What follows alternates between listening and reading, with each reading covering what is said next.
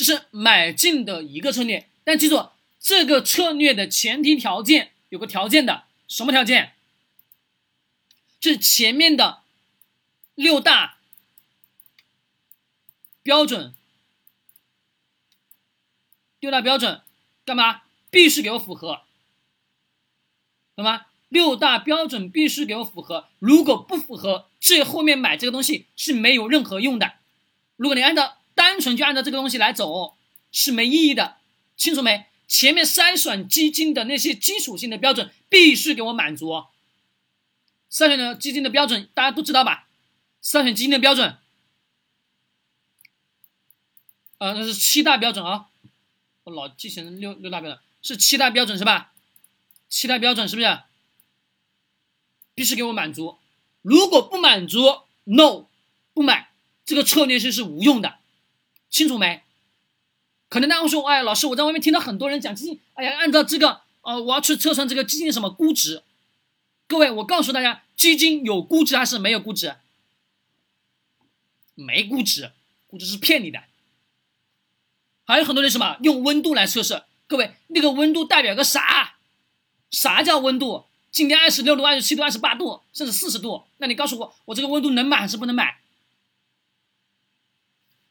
市场的温度，什么叫温度？各位，温度是没有任何意义的，只是我们现在市场的人创造出来的词语，懂吗？就比如说我们今天的这个基金跟股票一样的，都是人为的是创造出来的。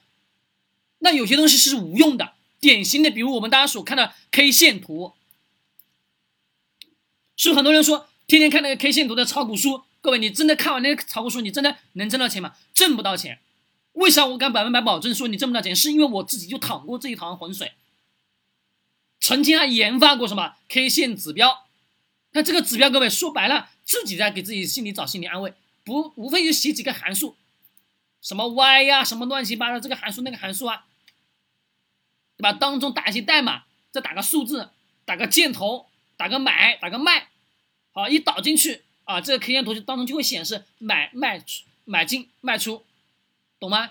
就这么去显示，但有用没用嘞？没用，自己心里给自己找什么？找安慰。你本身所有指标，各位是没有任何的意义的。最大的意义是什么？是我们得要去真实的去知道市场是啥，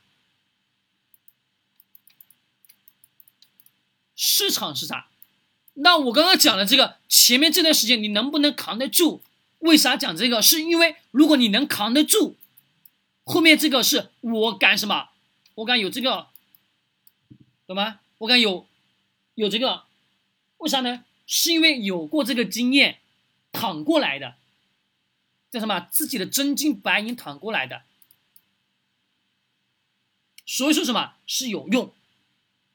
但是前面的七大条件你必须给我去符合，如果不符合，啥也不是。